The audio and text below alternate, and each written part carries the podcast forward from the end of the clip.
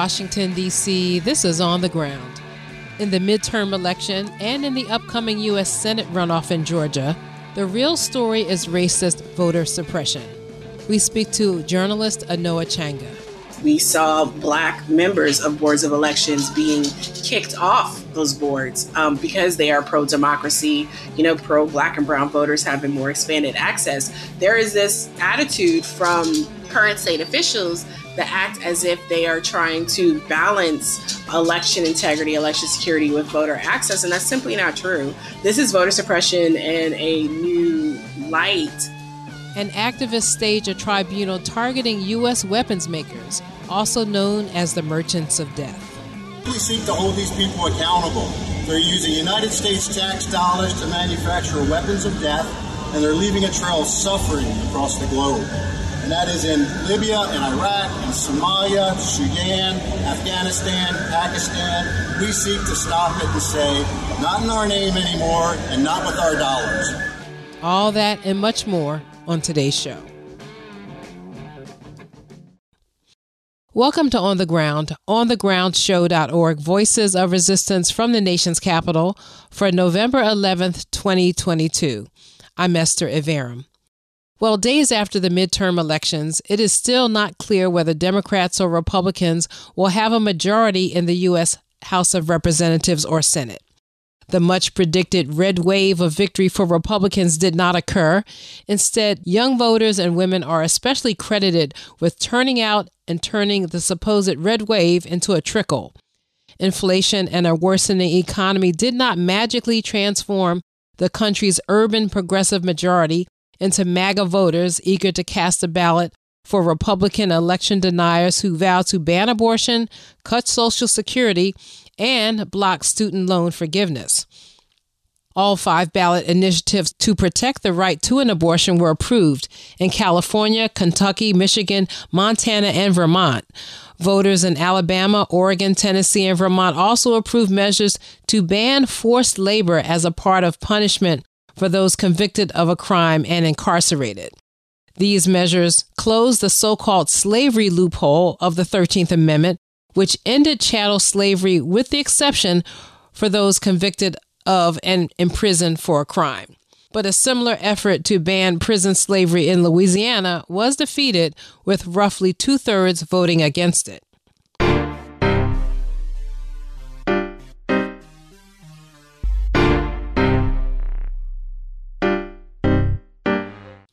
Meanwhile, voters in Maryland and Missouri approved legalizing and regulating recreational marijuana sales and for expunging criminal records for nonviolent pot related charges.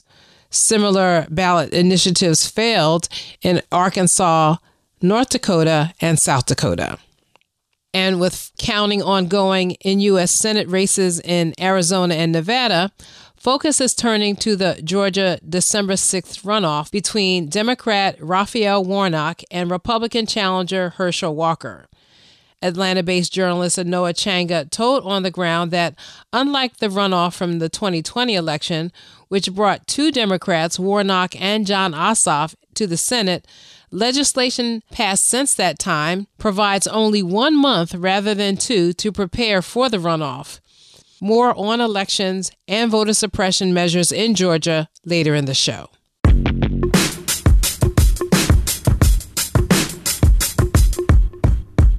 For a few days, the U.S. election is turning attention away from the U.S. NATO proxy war against Russia in Ukraine, where Russia announced Wednesday that it is withdrawing troops from parts of the Kherson region to the left bank of the Dnieper River. Russian officials said that the temporary withdrawal was made in part because Kiev continues to bomb and attempts to destroy the nearby Kakhovskaya electrical plant and dam, the destruction of which would endanger soldiers and civilians, many of whom were evacuated along with Russian troops. Ukraine claimed the withdrawal as a victory and replaced Russian flags with Ukrainian flags on formerly occupied government buildings. Meanwhile, the most important story on the planet is happening in Egypt, where the UN Climate Summit or COP27 summit is happening. But Common Dreams reports that there are more fossil fuel lobbyists attending the conference than representatives of the 10 nations most impacted by the climate crisis, citing data and analysis from Corporate Accountability, Corporate Europe Observatory, and Global Witness. Journalist Jake Johnson says that there are more fossil fuel lobbyists at the conference than officials from Puerto Rico, Myanmar, Haiti, the Philippines, Mozambique, the Bahamas, Bangladesh, Pakistan, Thailand, and Nepal, the 10 countries most impacted by the worsening global climate emergency. A spokesperson for the three watchdog organizations said, quote, the extraordinary presence of this industry's lobbyists at these talks is a twisted joke at the expense of both people and planet. Tobacco lobbyists wouldn't be welcome at health conferences. Arms dealers can't promote their trade at peace conventions. Those perpetuating the world's fossil fuel addiction should not be allowed through the doors of a climate conference. End quote, the spokesperson said. The UN Climate Conference is ongoing until November 18th.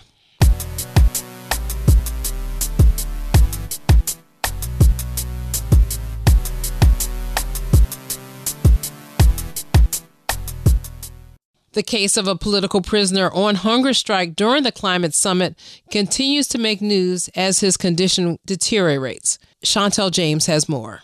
On November 6, Egyptian political prisoner held by the U.S. backed Sisi regime, Alaa Abdel Fattah, began a complete water strike refusing all liquids. It came as the culmination to his 215 days of hunger striking in protest of his years of being imprisoned without just cause. His water strike is timed for the beginning of the United Nations Climate Conference which brings world leaders to Egypt this November. Actions in solidarity and calling for his freedom have been and are taking place internationally. Here in DC, Free Alaa held a protest with signs where readings from his work and letters were held. In front of the British Embassy in London, members of his family joined one of the many other protests demanding his freedom around the world. His aunt Ahdaf Soueif spoke to the Middle East Eye. So he's using what he has to be part of the campaign and the struggle to free him. And he sees it, of course, as a struggle to free a lot of people as well, not just himself. Alaa's family has demanded proof of life of his imprisoners since it has been days since word from him. For On the Ground, this is Chantal James. And in a final news item related to the climate summit, Multipolarista is reporting that U.S. and European officials are using the forum to meet with Venezuelan President Nicolas Maduro, even after years of backing a failed coup attempt against him. Editor Ben Norton wrote that at COP27, France's Emmanuel Macron U.S. climate envoy John Kerry, and Portugal's prime minister all met with Maduro, dropping their pretense that an unelected man named Juan Guaido is Venezuela's supposed interim president. Norton also commented on these meetings on his podcast. December 5th is the final deadline for the European Union to no longer import Russian crude oil. That means that it is scrambling to find new sources of energy as winter comes. And the price of oil is already very high. The US and Europe have tried to pressure Saudi Arabia and the OPEC plus countries to increase oil production in order to drop prices in the global market. And Saudi Arabia told Biden no. And it's not in the interests of OPEC plus oil producing nations to increase production because then they would lose money. So the US is trying to force other countries, and Europe is trying to force other countries to lose money by producing too much oil to drop the price of oil in order to save its own economy. Since 2015, the U.S. has targeted Venezuela with illegal unilateral sanctions, seriously damaging Venezuela's oil industry, restricting its exports, and starving the country of income. Also at COP27, a new report by the German nonprofit Urgewald and 50 NGO partners found that the vast majority of the world's oil and gas companies intend to scale up the extraction of fossil fuels in the years ahead, despite the fact that such drilling and mining goes against achieving net zero emissions by 2050, which meets the Paris Agreement's goal of limiting global warming to 1.5 degrees Celsius above pre industrial levels.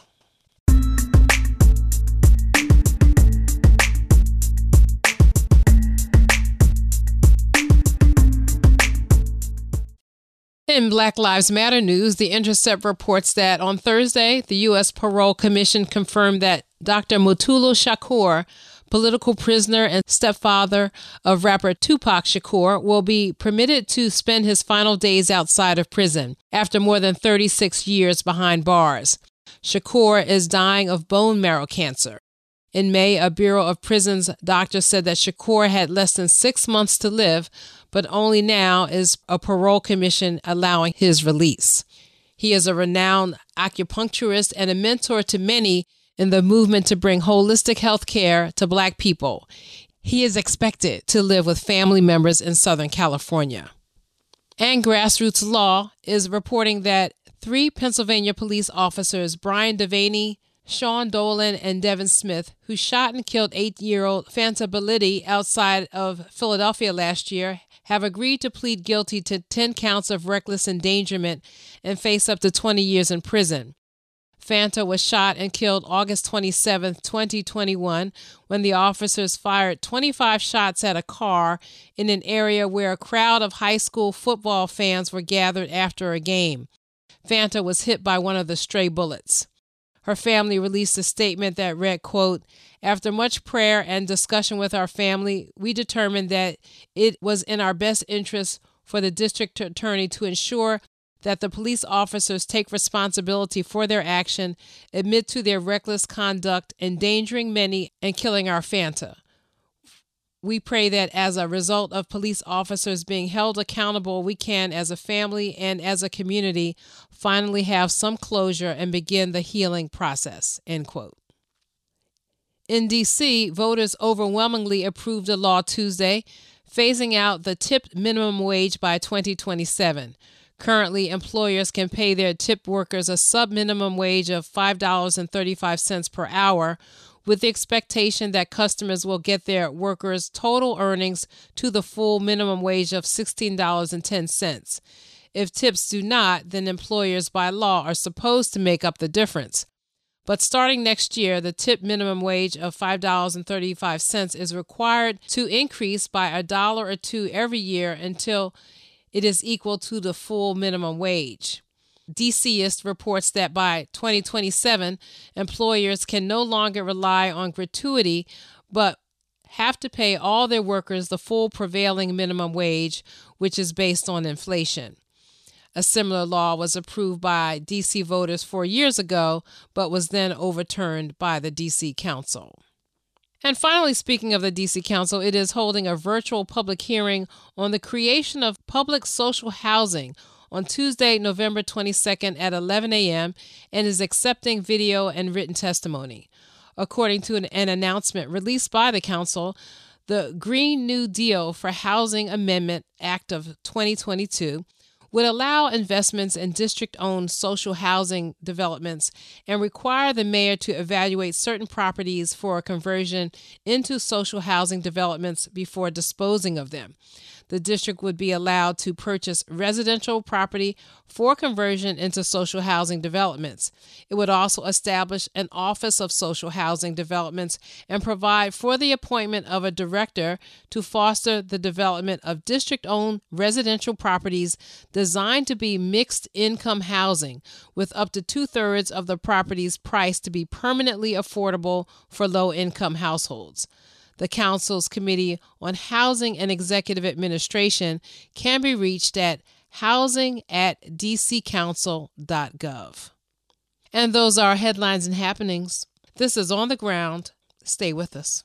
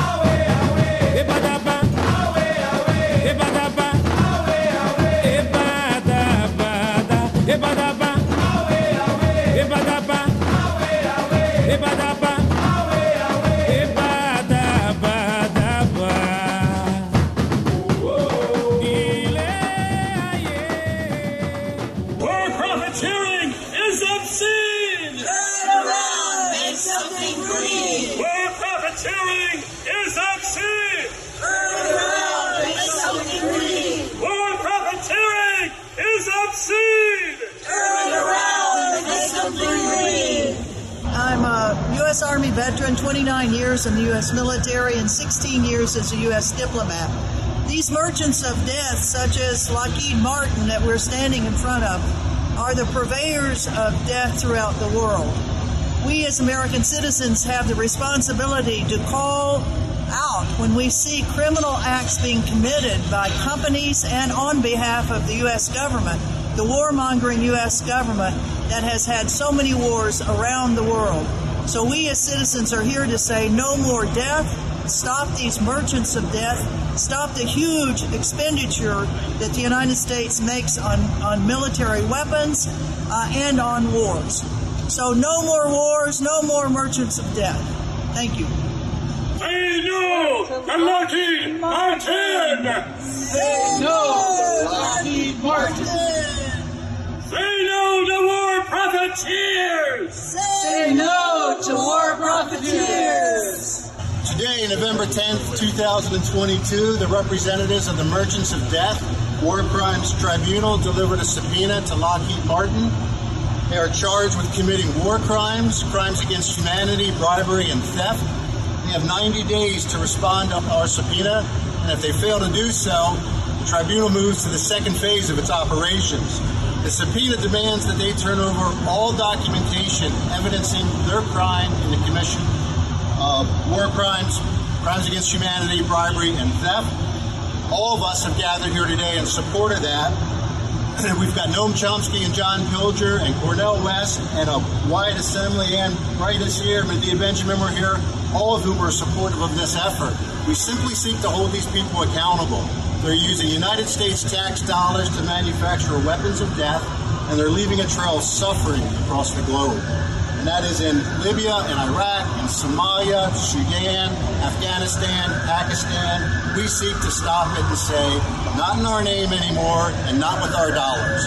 So this tribunal is going to shine a light inside their corporate headquarters and reveal just how much money they are making off of death. Say no! Say no profiteers! Say no to war profiteers! We're here outside the headquarters of Lockheed Martin, and this war in Ukraine has really been a greenwashing for these merchants of death because it's being portrayed that they are helping the resistance in uh, Ukraine, and so they are doing a very positive thing after they've been so uh, outed for the death and destruction they've caused in other places, like in Yemen. And I think it's important for people to recognize that what's happening is that this war is giving them a new lease on life after the war in Afghanistan ended, or the U.S. participation ended. Uh, and so uh, they're now looking for a multi year war against a powerful country. Uh, and there is an amendment now they're trying to put onto the National Defense Authorization Act that would allow for the contracts for the uh, weapons companies to be multi-year contracts that don't have to be, approved every year by Congress, and uh, that would be no bid contracts as well. And so this Ukraine war uh, is something they want to see going on and on. Uh, and uh, I think it's important that we're here now outside these companies to say this war and every single war must end, and these companies must either go out of business or find something to do that is useful for humanity. Do we know how much money Lockheed Martin is making off the war, or or do we have any figures for these companies? Well, we know that their um, their stocks have soared as soon as the war started, and then as soon as this amendment was introduced, um, their stock soared because this is exactly what they want. Um, they don't want scrutiny by Congress, and they certainly don't want scrutiny by the American public. Um, so I don't know exactly what they are right now, uh, but we know that war is good for their business. War is their business, uh, and this is what um, makes their millions of dollars in profits when you look not only at these gigantic buildings that they have here, but look at the mansions all around here. And these mansions that you'll see in the Virginia countryside, all close to Washington, D.C., uh, is money that came from death and destruction and suffering and violence. And, you know, that's their business. How many kids have been killed today? Thirteen hundred. That was Code Pink co founder Medea Benjamin, and before her, activist Brad Wolf and retired Colonel Ann Wright, speaking Thursday morning outside the headquarters of weapons manufacturer Lockheed Martin in Crystal City, Virginia. That was the first stop in the Merchants of Death War Crimes Tribunal, which served subpoenas on Lockheed Martin and then Boeing, Raytheon, and General Atomics for war crimes. More about the campaign is at merchantsofdeath.org. This is On the Ground. Stay with us.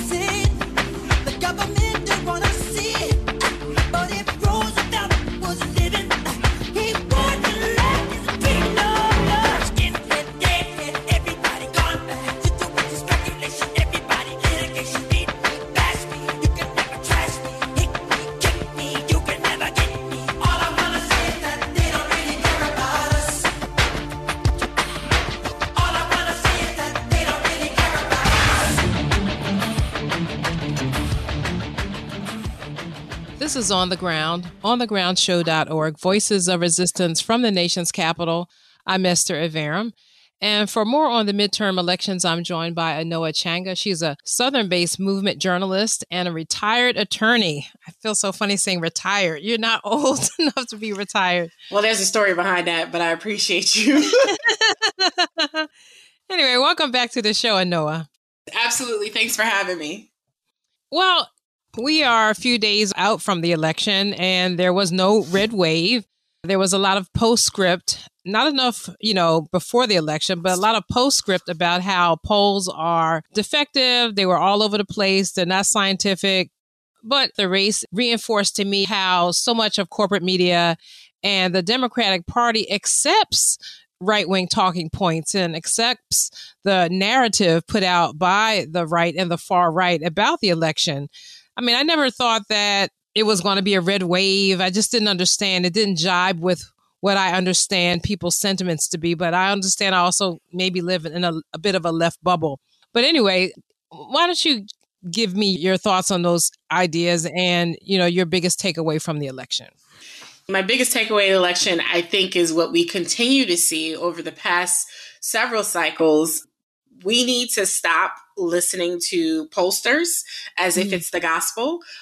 polls don't vote, people do, and really digging in into the narratives that are coming from communities and working people and grassroots organizers instead of prioritizing what pundits and, and talking heads think ought to be the message for the masses. It's just been really interesting being based in Georgia and watching, you know, another election cycle go past from here the way in which people will construct narratives because it supports their understanding and their vision of politics but we need to really like delve and deal with some truths that are happening in these elections in these races.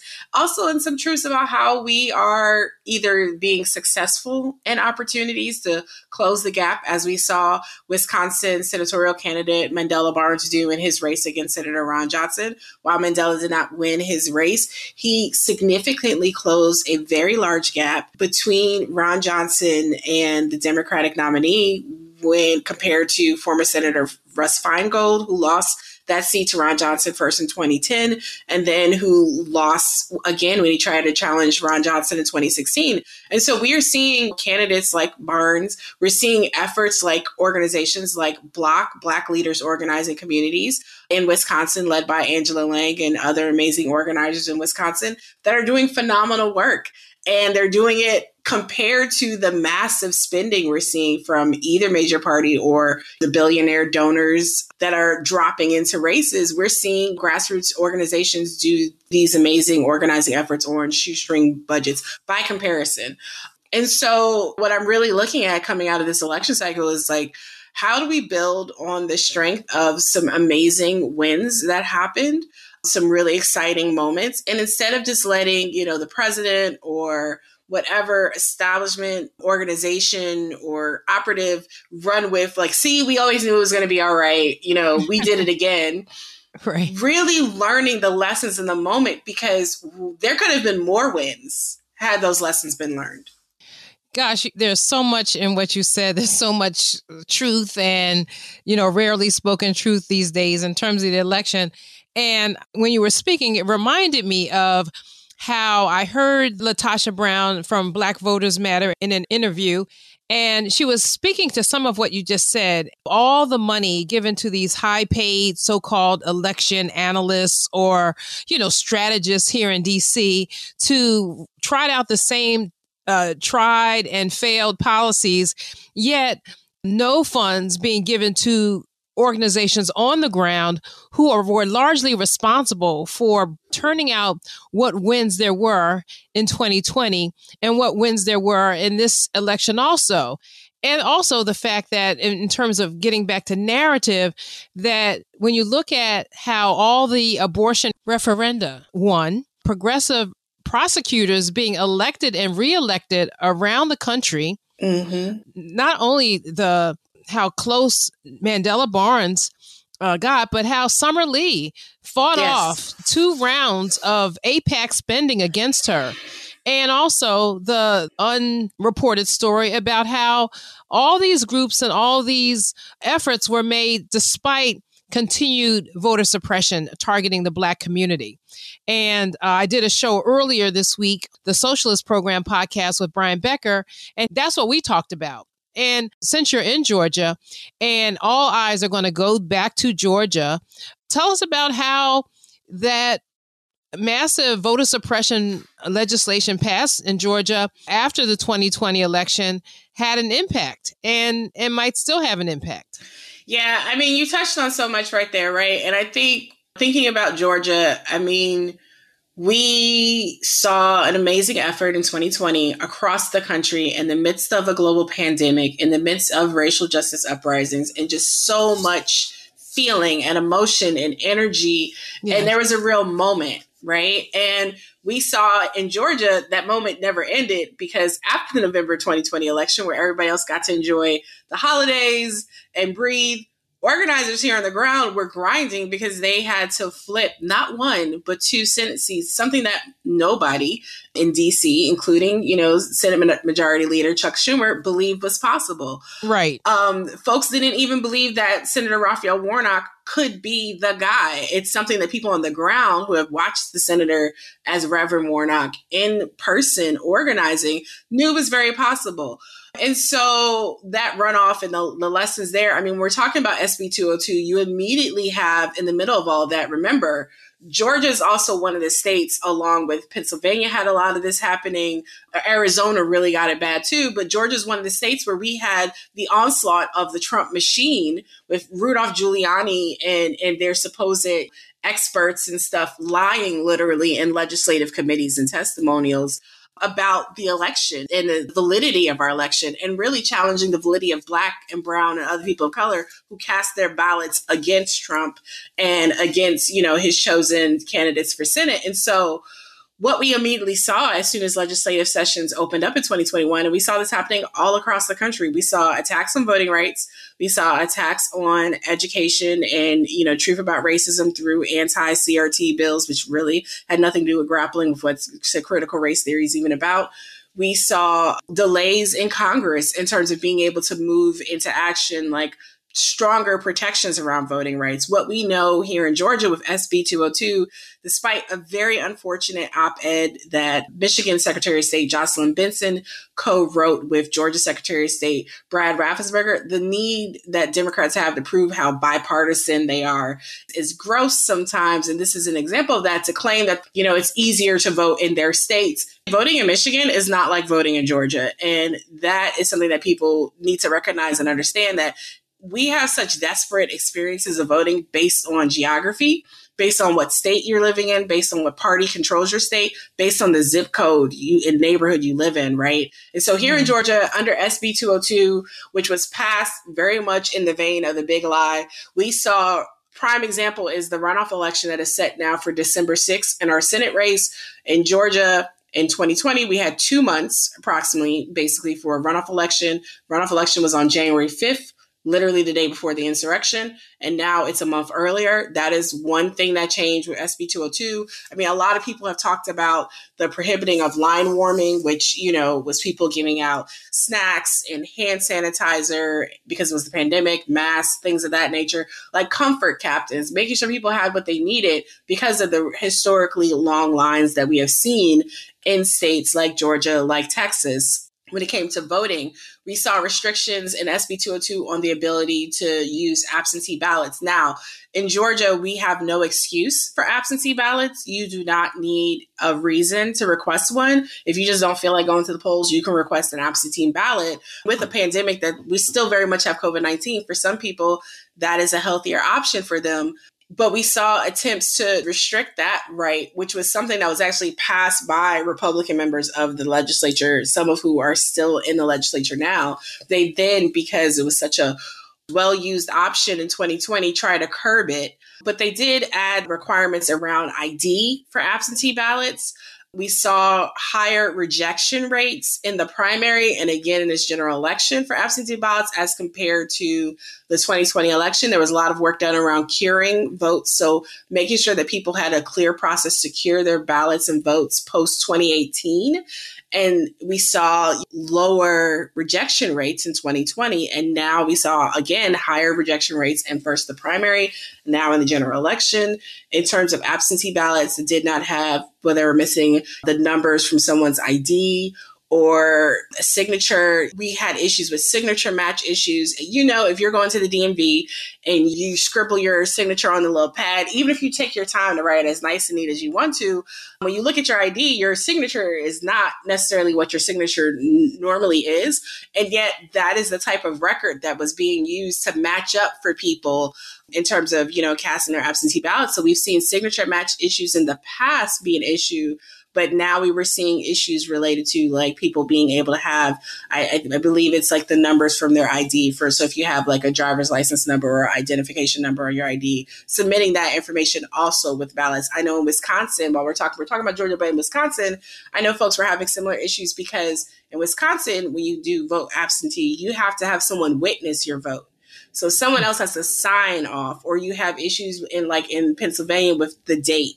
So you know you received the ballot in time, but if it wasn't properly, the person didn't put the proper date on it, even if you have verified that you received it in time, they were trying to disallow those ballots. So we've seen a lot around the country, but here in Georgia, we also saw issues, provisions with being able to take over boards of elections. We saw Black members of boards of elections being kicked off those boards um, because they are pro democracy, you know, pro Black and Brown voters having more expanded access. There is this attitude from current state officials that act as if they are trying to balance um, election integrity, election security with voter access. And that's simply not true. This is voter suppression in a new light. Um, we saw re- in availability of absentee ballot drop boxes before you go to the drop boxes, wasn't there like like a 90% or more drop in the mail-in ballots or there was I forget the exact numbers, but there was a huge drop in the in the change of mail-in ballots because the rules are somewhat confusing. What you have to right. do. They claim they've made it easier, it's streamlined. You not only like so before you could go online and request your absentee ballot online. Like this was something that happened as a convenience during the 2020 election. It made it a lot easier to do. I did it. My daughter did it. She was a first time voter. We both were able to do it in 2020. I have a compromised immune system. So this made it very easy for me to request my ballot because that's the right. difference between an absentee ballot system and a vote by mail system. And a vote by mail system, like in Colorado or Washington state, their elections are vote by mail. You're a ballot registered voter. You get your ballot mailed to you at your primary, you get your ballot mailed to you at your general election. Here, when you have an absentee ballot system, you have to request the ballot for each election that you're voting in. So that's more time back and forth in terms of processing. That's more time back and forth in terms of waiting to receive your ballot and more time back and forth waiting for them to receive and process your ballot, right? And so they've also reduced times around processing times. They've reduced times around when ballots can be requested and sent out. So a lot of those things, the confusion around it did limit the ability of people. I think I think it just caused a lot of concern because you don't want your ballot possibly like floating in the wind in the mail system or something like that. And then you probably could have just gone and voted early voting. There's also confusion for people because you can cancel your ballot. If you had voted or if you voted by mail, if you were worried about your your vote not counting, you could then cancel your ballot at the polls and vote either early or on election day. A lot of people don't know stuff like that, but this is why the work of grassroots organizations on the ground are so critical because they're the ones that are actually making sure this happens. The last thing I'll note that would happen because of SB 202, we saw a ridiculous amount of challenges to voters trying to disenfranchise them from the ballot because SB 202 made it possible for there to be unlimited voter challenges. Now, this right. is not saying that people who should be cleaned off the rolls because they moved, are deceased, or whatever should we, we shouldn't do that. But election administrations are already doing that. But this comes after True the Vote, a conservative nonprofit based in Texas, came into Georgia and tried to get boards of elections in a couple different more rural counties. They tried to get them to purge a bunch of voters ahead of the 2021 runoff that we had in the Senate races. The case right. actually ended up going up to a federal court judge who just so happened to be assigned to Judge Abrams. Stacey Abrams' sister sits on the federal court here, is a federal court judge here.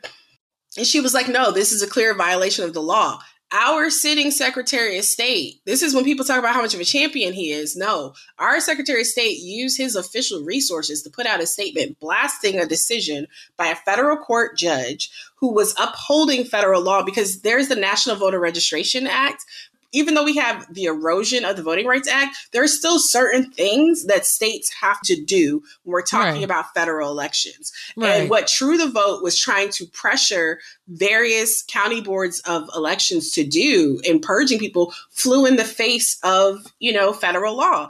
And so our Secretary of State spoke out against this as spoke out against the federal like the decision from a judge just because she's Stacey Abrams' sister and that would help gin up the base in terms of Republicans. So we have a lot of sleight of hand that's been happening here in Georgia and it's not about making the process more safe.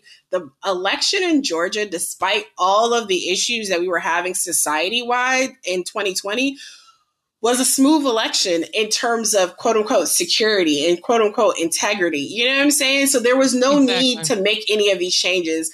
They very clearly did it to frustrate ballot access once again. Uh, no, we're going to take a brief break and we'll be right back.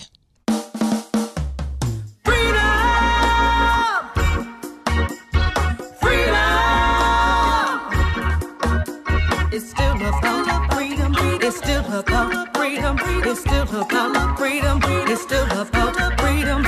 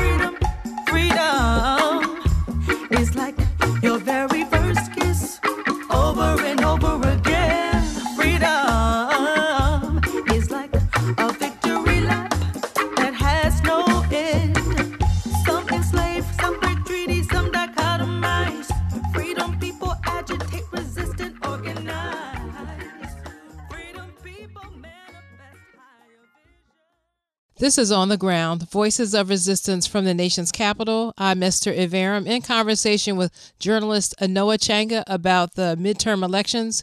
And Anoa, I know that the issue of voter suppression and this mechanism of challenging voters and disenfranchising them in Georgia was a really big deal. The investigative journalist Greg Palast has uh, written and actually uh, exposed so much of that in his movie. I think it's called Vigilante. And this is an incredible document where he interviews a um, black man serving in the military who was challenged because he was living in he's living in California or stationed in California. So this was a, a convenient person to to challenge, and somehow he had to address the challenge in person and it required him to come back to Georgia to do it. And there's one particular right wing activist who had challenged more than 30,000 people. So this is definitely something that has played a part. And the last count that I saw, I think it was, uh, I think the Nation magazine may have looked at that and they said of the tens of thousands of people challenged, you know, maybe up to 150,000 people challenged, they know for sure that 3,000 people were disenfranchised through that process, maybe more. But this tactic and this really criminal attempt to keep people from voting and having access to the vote, the same activists that you're you're talking about who are the ones on the ground getting people to the polls, making sure they have ballot access, they had to take their time to deal with these challenges, you know? So that created another speed bump just in terms of getting people to the polls. So it's kind of this unreported story as people turn their attention to talk about whether Trump is going to run or DeSantis in Florida and and all his machinations there around the presidential run, but they aren't looking at this basic issue about democratic access, democracy, what's supposed to be democratic access to the polls. But wait, we don't have a lot more time, but then I guess in the time we have left, I'm wondering what what other issue in the election that we should focus on. I really wanted to send out a lot of light and love to Summer Lee's campaign Absolutely. in Pennsylvania. I'm from Pennsylvania, from the other side of the state, from Philadelphia. But the idea that this young black woman, from what I understand, uh, a movement activist, a Black Lives Matter activist, someone who is uh, working in the community, wanting to represent her community and being targeted, especially mm-hmm. by AIPAC and the Israel lobby, because she stands up for the Palestinian people who are being slaughtered daily and this this is only being ramped up more and more each day with the surge of the far right in Israel I should say, in occupied Palestine. So um, I just want to definitely hold her up and uh, get your thoughts finally about her campaign, uh, the campaign, because, you know, the squad gets so much shade, you know, I guess caught up in the system here in DC. They haven't uh, come out, uh, stand up against, uh, you know, this U.S. proxy war against Ukraine. They haven't, they don't do some of the things that, that the left wants them to do. And then they get targeted by the left and the far right. So anyway, what are your thoughts? Yeah, I mean, I have so much love and respect for Summer Lee. I remember Congresswoman elect Summer Lee. I remember when I first met Summer in 2018 after her primary election in her first race when she ran for state house uh, representative, and she has been fighting against the establishment in her own party ever since she first launched her race in 2018. Ever since she ran in 2018, uh, she was the first Black woman, I believe, to be a part of the Allegheny County delegation in the state house. She's now mm. the first Black woman to represent the entire state in Congress ever. And so, mm. I mean, historical firsts are awesome and dope, but when you have someone that's so committed to the people and the issues and building collectively in community, I think people have different takes and opinions on Israel and what we're supposed to do in terms of supporting it as a quote unquote ally of the United States fine, whatever. Let's debate about those issues. But when we have organizations that are solely focused on not just this is my issue and I'm doubling down on this. But we watched AIPAC in this midterm season attack Black and other women of color progressives viciously while hmm. simultaneously supporting Republicans who are anti democracy here in the United States of America, right? They have, I forget what the number is, but they have a number of insurrectionist Republicans that they have supported. So there is a very clear message that's being sent with this while we're simultaneously seeing the vilification of a true advocate and sister in the movement like Summer Lee, who is being slammed um, in ads and being targeted. And instead of just fighting on the issues, I mean, you know, she was running against an extremist Republican who just so happened to have the same name as the outgoing congressman, Mike Doyle it was an uphill battle, but you know, she has been building and working community. Um, you know, she had the support of a lot of local legislators and elected leaders like Pittsburgh Mayor Ed Gainey. And so it's just a testament. There was a really good panel that she did along with Jasiri X and a couple other folks about the building of political power amongst Black progressives in Pennsylvania and the type of coalition building. And we just saw Pennsylvania just show up in a really amazing way because of the grassroots organizing and work that people are putting in. I mean, Pennsylvania is possibly on the verge of flipping its state house from Republican to Democrat because of young folks, because of Black and Brown folks, because of progressives. And we're seeing, you know, things like that in many races around the country even though we may not have had the bigger wins that grab headlines, there are some really amazing down ballot victories. Summers as a congressional race is definitely one of them.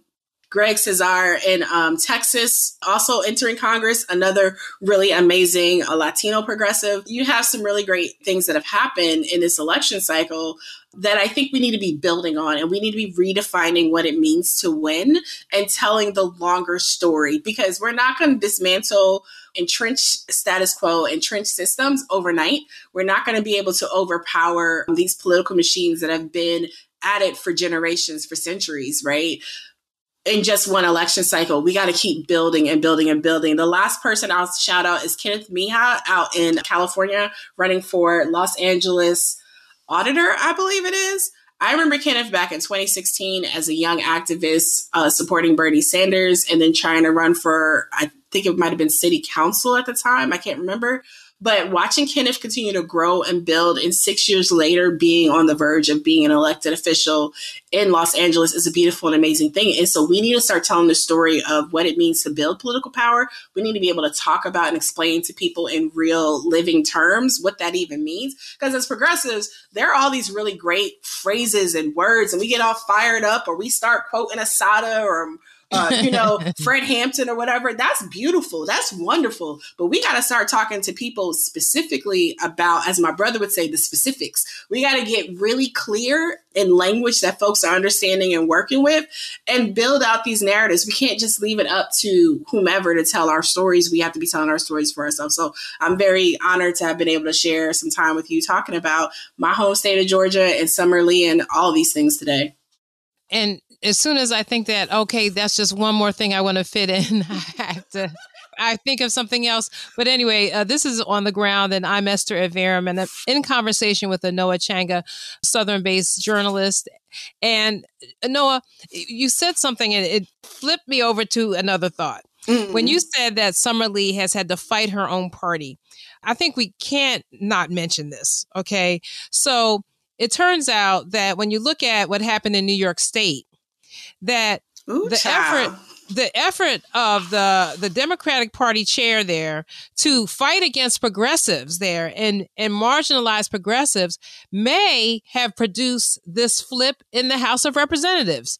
They flipped four seats in deep blue New York from Democrat to Republican. And that four seats is a lot when you're talking about the slim margins that are going to be produced in the House of Representatives now. And as it turns out, that the failure of this uh, DNC state chair there to be a good steward and see through legislation which would have had a fair a portion of seats, it likely caused this flip. And uh, the fact that you have this happening time and time again, where you see progressives have having to fight their own party. Apparently, this same state chair compared the sister who was running for mayor of Buffalo. He compared her because she was a socialist, compared her to the Ku Klux Klan.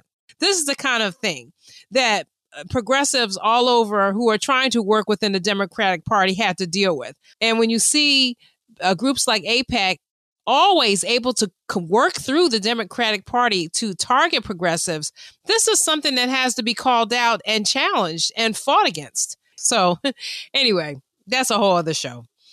I've been joined by Southern based journalist Anoa Changa. Thank you so much for joining me, Anoa. Absolutely. Thanks for having me. And that's it for today's show. This is On the Ground Voices of Resistance from the Nation's Capital on two dozen stations on the Pacifica Radio Network and on all your podcast platforms at On the Ground with Esther Iverem. Our website and archive of all of our shows is at onthegroundshow.org. In addition, you can follow us on Twitter, Facebook, and I'll also link to every show on my Instagram page at Esther underscore Iverem. Special thank you to all of our supporters on patreon.com at On the Ground Show.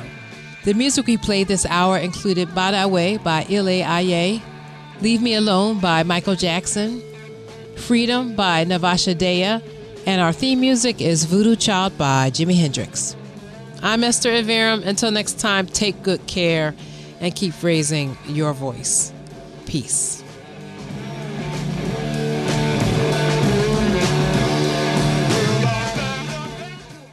Thank you so much to listeners who have gotten on board with us and joined our Patreon page.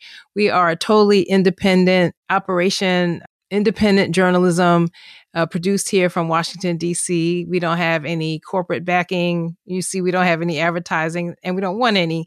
We want to be supported by our listeners and by the people.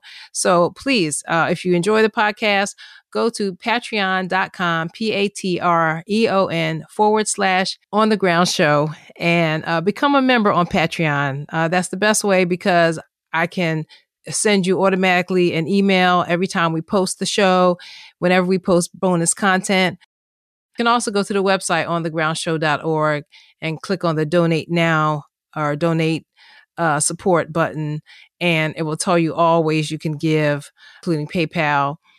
Anyway, thanks so much, everyone, for listening and supporting. And can't wait to bring you next week's show.